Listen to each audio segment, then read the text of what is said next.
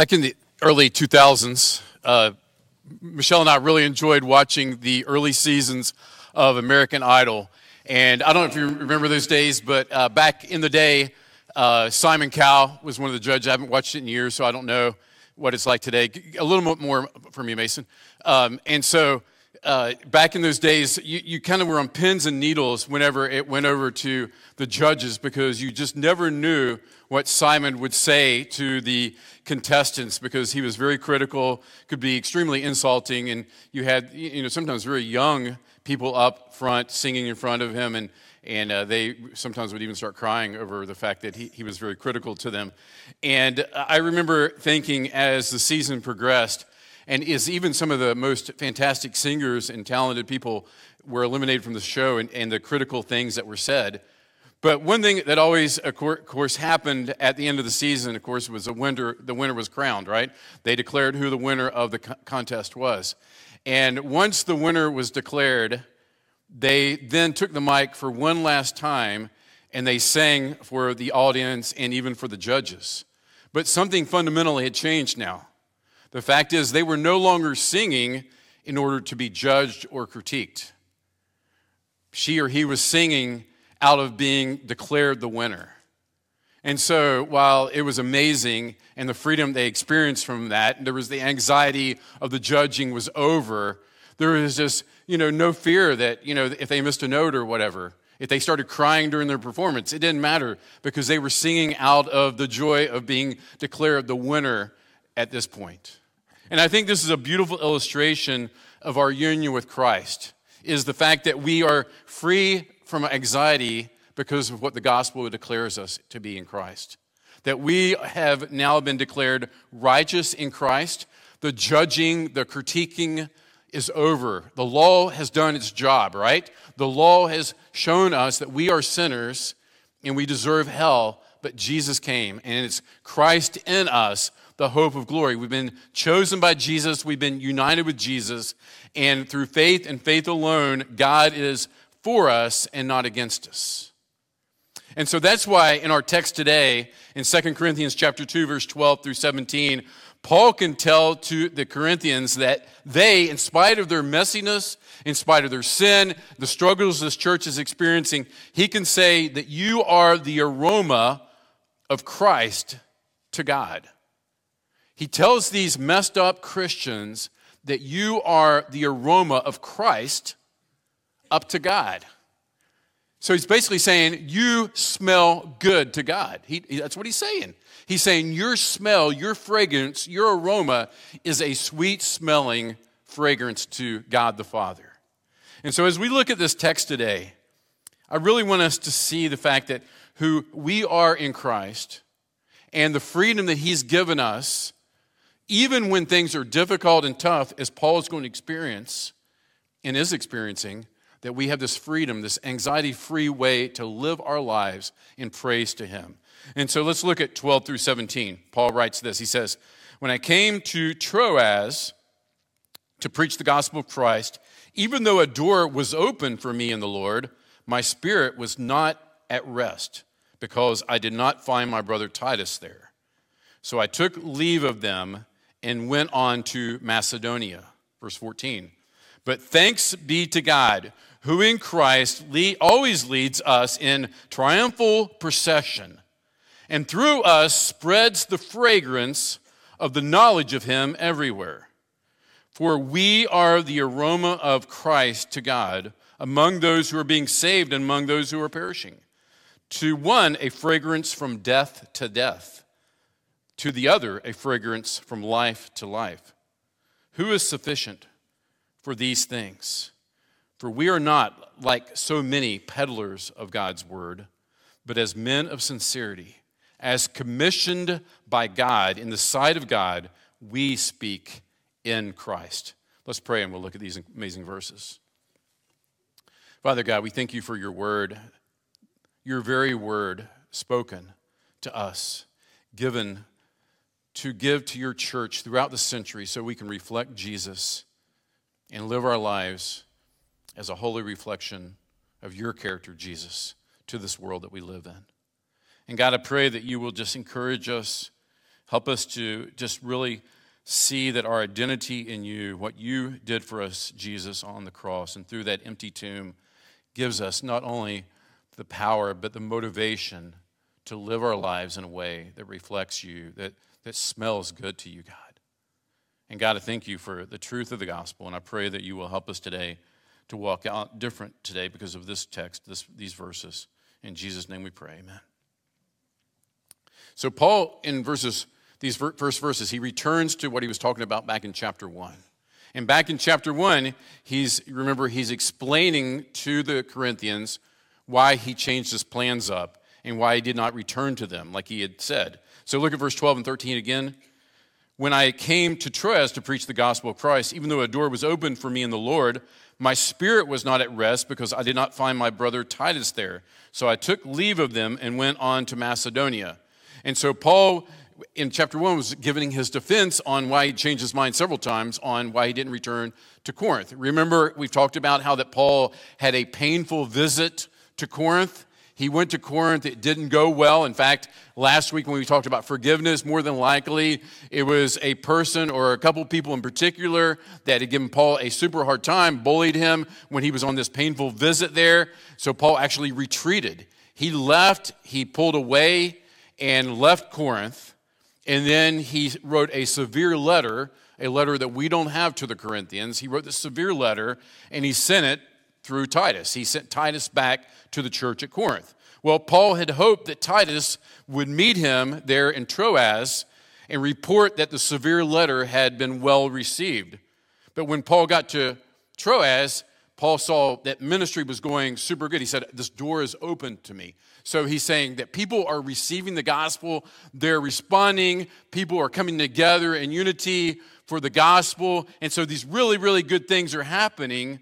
But Titus has failed to appear. He doesn't know where Titus is at. And so, as a result, verse 13, he says that my spirit was not at rest because I couldn't find my brother Titus there. So, Paul had no peace of mind here. Why? Where's Titus? Did things go that badly in Corinth that Titus was still there and they're not that's not going so well? Did he get hurt along the way? What's going on here? Paul is uncertain at this point what's going on with Titus, but he's very concerned about Titus and his spiritual condition, and he's concerned about the Corinthian situation and everything that's going on there. In spite of this great opportunity for him in Troas, what does Paul do? He loved Titus so much and cared so much about his brother in Christ that he decided that he would leave there even though things were going very, very well. And it's a great reminder here for us. So the, the situation, the problems in Corinth, caused Paul not to be able to do ministry in Troas the way that God was allowing and the things that were good things were happening, this open door. And so dealing with the problem in Corinth prevented Paul from ministry in Troas. And so problems in churches, things that happen among us as the body of Christ, selfishness that we have that makes it about us and what we want versus what Christ wants for his church can cause these distractions that prevent the gospel from going out the way that it should be going out.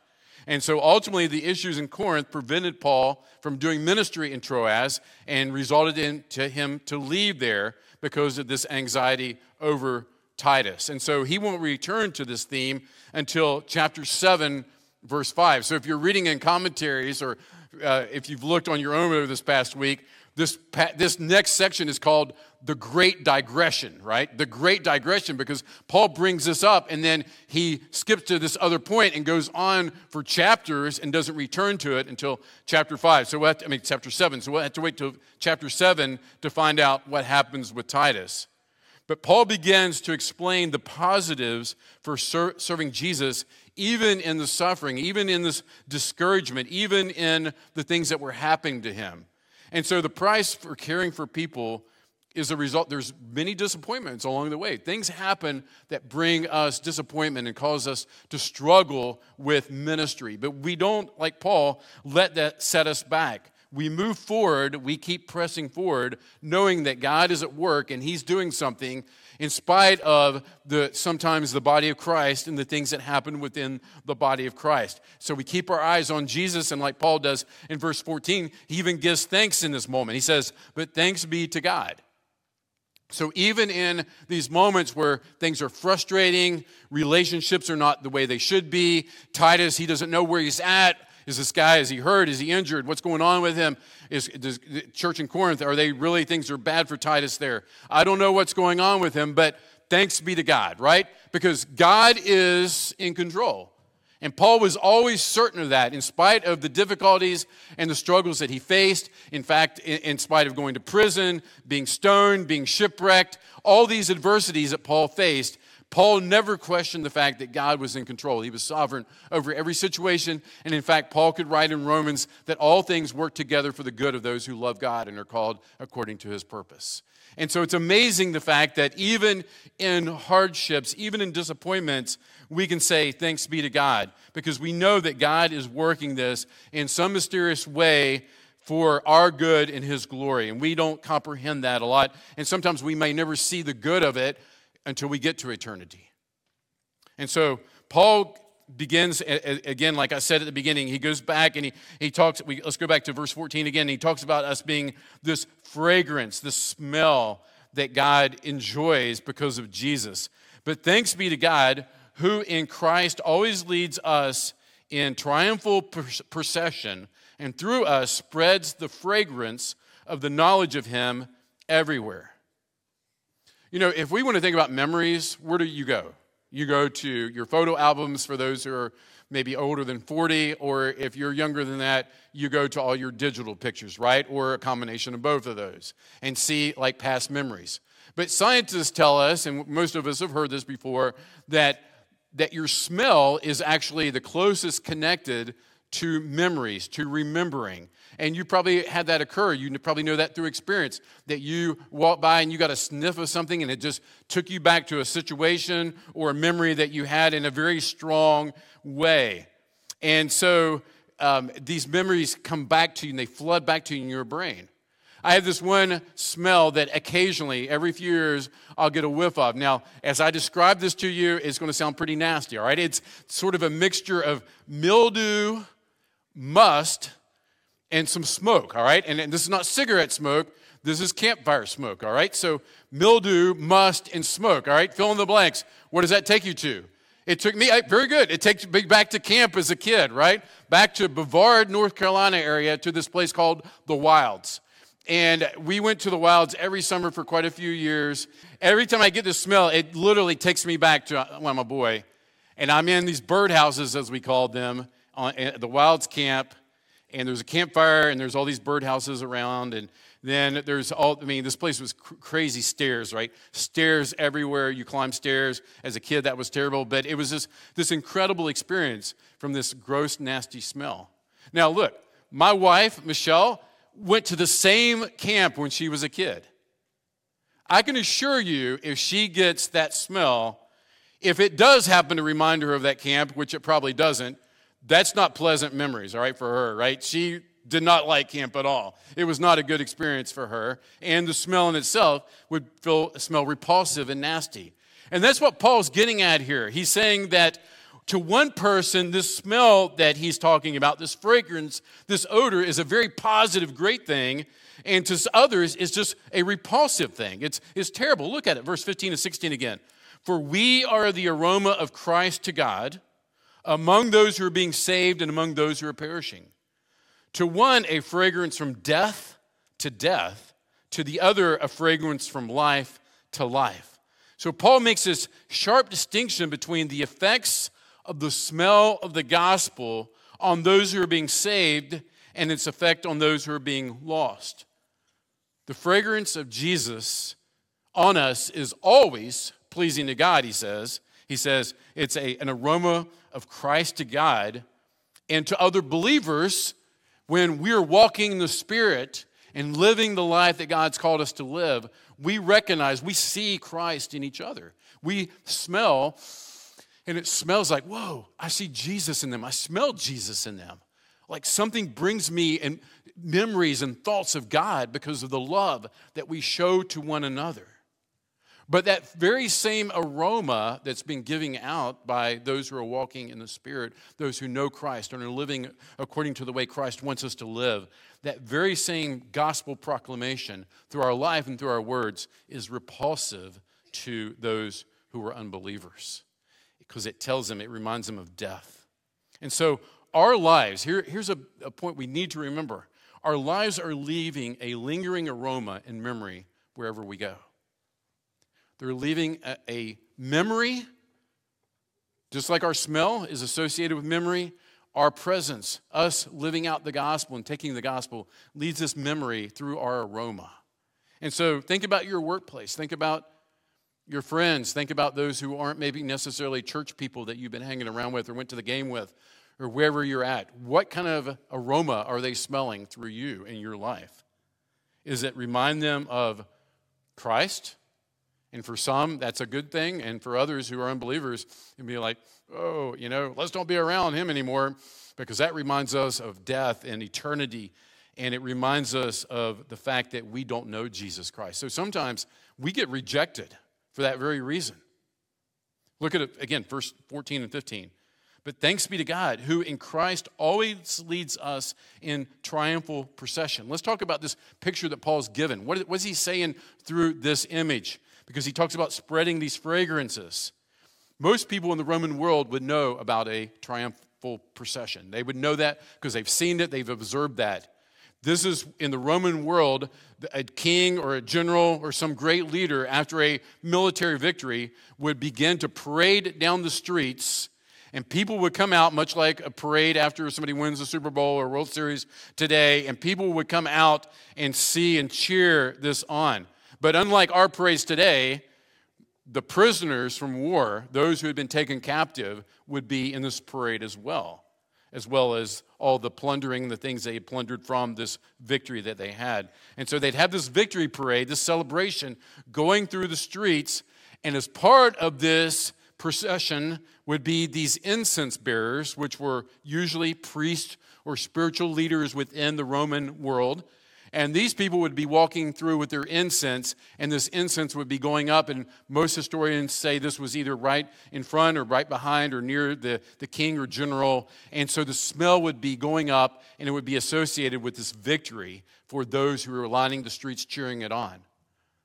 But that same, very same smell of victory, that very same scent that says, We are the victors, look at our spoil, that very same scent for the prisoners who were being paraded through the streets and those who had been taken captive. This is a reminder that more than likely they're going to end up dead. That this is not going to go well for them. They're going to be either taken to the Colosseum and killed, or if their lives were spared, they're going to be slaves for the rest of their life. And so this was a, a terrible feeling for them, a terrible smell for them. And so that's what Paul's metaphor is getting at that Jesus is the king or the general. He's the one who is victorious and he's leading this processional. And here we are as the incense bearers. We're marching with our king and we're spreading the smell of victory. And for those who know Jesus, they're responding with, Yes, yes, I have victory in Jesus. I've been redeemed. I'm declared righteous. I'm holy in Christ. But for those who are perishing, it's not such a good smell. It's not such a great experience. And so through us spreads the fragrance of the knowledge of Him everywhere. So our job is to be incense bearers, to spread the knowledge of Jesus. And that happens primarily through the proclamation of the gospel. Through the proclamation of the gospel. Yes, our words. Sometimes we want to think, well, I'm just let my light shine through my life, but you know, I don't want to ever say anything because I don't know all the answers, and you know, they may ask me something I don't know. I'm going to encourage you to be bold in the gospel. Know the gospel. The gospel is, is about as simple as it can be. It's all about Jesus. It's by grace alone, through faith alone, in Christ alone. It's very simple the cross and the empty tomb. But so many of us, we just freeze, we get paralyzed when it comes to declaring the gospel. You know what I'm talking about, right? You just want to say it, and it's like it's right there on your lips, and it won't come out. So Paul presses this image on to say not only are we image bearers, incense carriers, but we're actually the smell itself, which has its source in Jesus and rises up to honor God. So picture that. Not only are you, are you spreading the renown and glory of Jesus, but you're actually, your life, as Paul talks about, is a living sacrifice, holy and acceptable to God. Picture the Old Testament sacrifices and the aroma going up, as Deuteronomy talks about, and it being a smell to God that He loves and He enjoys. Our lives are that to Jesus, uh, to God because of Jesus.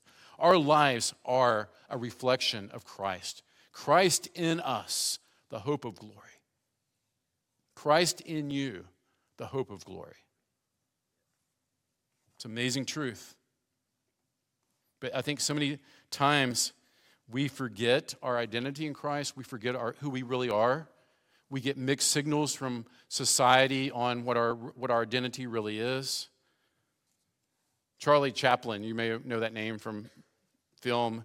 Uh, one time I read that he came in third in a look-alike contest for Charlie Chaplin, right? The, the guy himself came in third in his own contest. That's the kind of mixed signals that we get about our identity. Who am I? Am I who they say I am, who culture says I am, or who Jesus says that I am? And Scripture tells us that in Christ we are unconditionally loved and accepted by the Father. And it's difficult to internalize that because everything in this world works the complete opposite. Everything in this world is the American Idol show where you have the judges sitting there judging you and they tell you whether you're good or bad based upon your performance. And sadly, many churches and many preachers preach that kind of gospel that says if you just do the stuff, then God will accept you and love you. But when you fail, when you don't measure up to God, then God's rejecting you. He's mad at you. He's angry at you. I read this story by an author named Bob George, and he shares this uh, illustration of about a child who brings to her mother this picture that she had colored and drew, drew it. She drew it and colored it, and she gave it to her mom. And her mom looked at it like all good moms, and they, she said, "This is so wonderful. This is amazing. Whoa, Susie, you are an amazing artist. You have such talent. You're going to be world renowned one day. Look at this. This is amazing. Put this right here in my refrigerator where we can see it." And little Susie walks away, and she's like, "Wow, my mom thinks I'm wonderful. She thinks I'm the best artist ever." And so she goes into her room and she begins to examine the walls. And she said, Where will I put my mural? And she says, This wall, this is the biggest wall. Let me draw here and let me just start coloring. And she spends a couple hours in her room drawing this great drawing this to her. And her mom's going to be so proud, right? And her mom walks in, Susie, what in the world have you done? You stupid child, you idiot. What are you doing? You crazy? drawing on it. But mommy, you said I was a great artist, right? Uh, no, you're not really, right? I'm just telling you that because that's what a mom does and says when it's on a picture, a piece of paper, not on the wall. So you see what I'm getting at? We get these mixed signals. We're confused. Like, if, if I fail, is God mad? Is he judging me? Is he Simon Cowell and said, Get off the stage. How dare you be here? No, through, the, through Jesus, we are fully accepted. We're fully loved. And in the love that God has for his kids, it's not based on our performance, it's based upon the unshakable and unbreakable news of the gospel through Jesus Christ and him alone. That you smell good to God all the time. All the time. Paul didn't say you smell good to God when you got it together. He's writing to the church at Corinth, all right? The church at Corinth. And they're a sweet smell to God. Why? Because Jesus Christ is in them and He's changed them. And Christ in us, the hope of glory, we've died with Christ. The Holy Spirit lives within us. We're a new creation in Christ. And we are an aroma of Christ to God.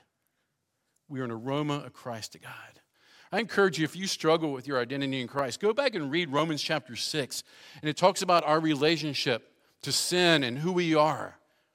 Because, yes, we still struggle as Christians. We still struggle. Christ in us, we don't instantly receive perfect perfection uh, in our performance, in, our, in the things that we do, in our activity, in our actions.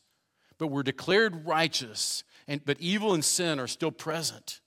But we've given, been given a completely new perspective on these things. All of a sudden, that we see that we aren't victims to the world and the flesh and the devil that Christ has given us not only the Holy Spirit within us, He's given us the power, He's given us everything we need, 2 Peter 1 says, for life and godliness in Christ Jesus. Your new nature resides in this old fleshly body, and these things are at war with one another, but don't get discouraged the Holy Spirit gives you the resolve to fight and to keep fighting, and not just fighting alone, but fighting with your brothers and sisters in Christ and being real and transparent with them and say, Come alongside me, Mac. I need your help, bro. I need you to help me as I fight this and struggle with this. But you see, as long as we want to keep playing for the performance and for the judges, we're not going to want anybody inside this right here. We're going to keep very private to ourselves. We're going to keep being religious because we're basing our identity upon our performance. But when we understand that Jesus did it all for us, then all of a sudden we can just say, I'm pure and clean and holy and righteous. And so if Max sees inside my life, it's okay because the truth is, I'm sure his life, right, isn't perfect either. And he's still struggling. He's still going through the same battles with the flesh. And we never, ever conquer the flesh. We don't on this side of eternity. All right? We don't. And so we resist the, the devil. We fight the flesh and we reckon ourselves new in Christ and we renew our minds daily in Christ. That's what we do against our enemies, the world, the flesh, and the devil. But we know that it's the, the victory is won and Christ is working through us. And so we get up when we fall. We don't wallow in our failure. We get up and we find help and encouragement. And we have gospel accountability and love and encouragement and we walk forward and we fight the good fight. And so think about your enemies. If you're in K group that does sermon follow up, I ask you questions about this because scripture says the devil is an enemy. We talked about that. Paul talked about last week. We need to know his strategies. We know those, they're, they're apparent. But what do we do? We resist the devil and we fight against the flesh. Paul says we reckon ourselves to be dead to sin. We we use our members, we use our body as an instrument of righteousness, not unrighteousness. And then we fight against the world, and so we have to daily renew our minds in Christ. And so he gives us, Scripture gives us how we fight these battles. But as we'll point out at the end, it's a lot more about knowing who you are in Christ than it is about focusing in on the enemy. You've been maybe around churches like that. All they want to do is talk about spiritual warfare and the devil. Focus on who we are in Christ. Verse 15, we are the aroma of Christ to God. Know who you are. And then know what's at stake. Know what's at stake in this battle. Look at verse 15 and 16 again. For we are the aroma of Christ to God among those who are being saved and among those who are perishing. To one, a fragrance from death to death, to the other, a fragrance from life to life. Why do I read that again? It's a reminder that the gospel has eternal consequences, plain and simple. The gospel has eternal consequences. And as these incense bearers, as we walk along, this is not a game. This is not something, oh, this is good. We get together occasionally. And this is good that we live life. This is good that we have this church. No, this is life and death stuff. The same scripture that tells us that Jesus Christ came in the world to save sinners and the same one that wrote 316, for God so loved the world, right? They gave his only begotten son. The same God who gave us those scriptures tells us that our lives are a fragrance, either from life to life or death to death, meaning that what we do matters. And as incense bearers in this parade for King Jesus, the way that we live our life matters. And so I love where Paul, what Paul says next, this little line in verse 16. Who is sufficient for these things? Who is sufficient for these things? That's called a rhetorical question, right? He says, Who can rise to this challenge? Who can make a difference? Who can possibly live up to this standard? And the answer, of course, is obvious nobody can unless God lives in and through them, right? Carrying the message of eternal life or eternal death is a sobering responsibility. And no one is worthy of that task. God qualifies us. God is the one that gives us the strength and the power to live, that we can be people of integrity, people that are commissioned by God. Look, that's what Paul says in verse 17. He says, God qualifies us. For we are not like so many peddlers of God's word. We're not fakes. We're not putting on airs. We're not pretending to be something. We're not just religious people. Look what he says. But as men of sincerity, as commissioned by God, in the sight of God, we speak in Christ. We speak in Christ. So, who can handle this? Who can do this? Who's possibly up to this task? We're not apart from Jesus Christ. But you know what? He lives in us. God has commissioned us. And so we're just in every situation we're in, we can just be diffused and we can just spread the fragrance of the gospel in everything we do. Even in our weakness, Paul talks about this a lot. In his weakness, Christ is made strong. Even in the fact that we don't always have it together and that we do still sin. But in spite of that, God is working in us when we're humble and we realize that it's about Him, it's not about us. For I've died, right? Scripture says. For I no longer live. But who lives in me? Christ. Who lives in you? Christ. Christ lives in us. And so Paul just brings it down to this very street level. The life I live in the body, I live by faith in the Son of God who loved me and gave himself for me. You represent Jesus Christ. And if you walk out of here being like, oh man, the judges are going to just find so many faults in me, they're going to critique me, and I just, I hope I can do it. I hope I can hold on till next week. Then you've missed the whole point of this. You are a special aroma to God in Christ. And if anyone is in Christ, he's a new creation. The old is gone, the new has begun. You are a sweet smell to God. And out of this identity, then we can walk by the Spirit. He's given us everything we need. Galatians 5:16. Walk by the Spirit, and you will not gratify the desires of the flesh. So walk by the Spirit. Walk in the Spirit who lives in you. He's given you everything you need to live according to your identity. Become who you are. Just be who you are is a better way of saying it. Be who you are. You are in Christ. And so here's the hands application I really want you to just wrap a hold of and really study out on your own. And maybe you, you could write these down, they're in the app. Resist, reckon, and renew are three key words from Scripture when it comes to that this way that we live our lives. That we understand our identity in Christ, and then we just allow our lives to reflect the good truth of the gospel, the good truth of Scripture in every area of our life. God is changing you if you're in Christ. He is.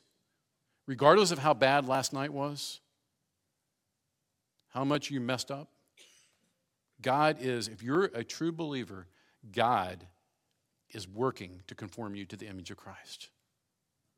And He doesn't quit and He won't give up on His children.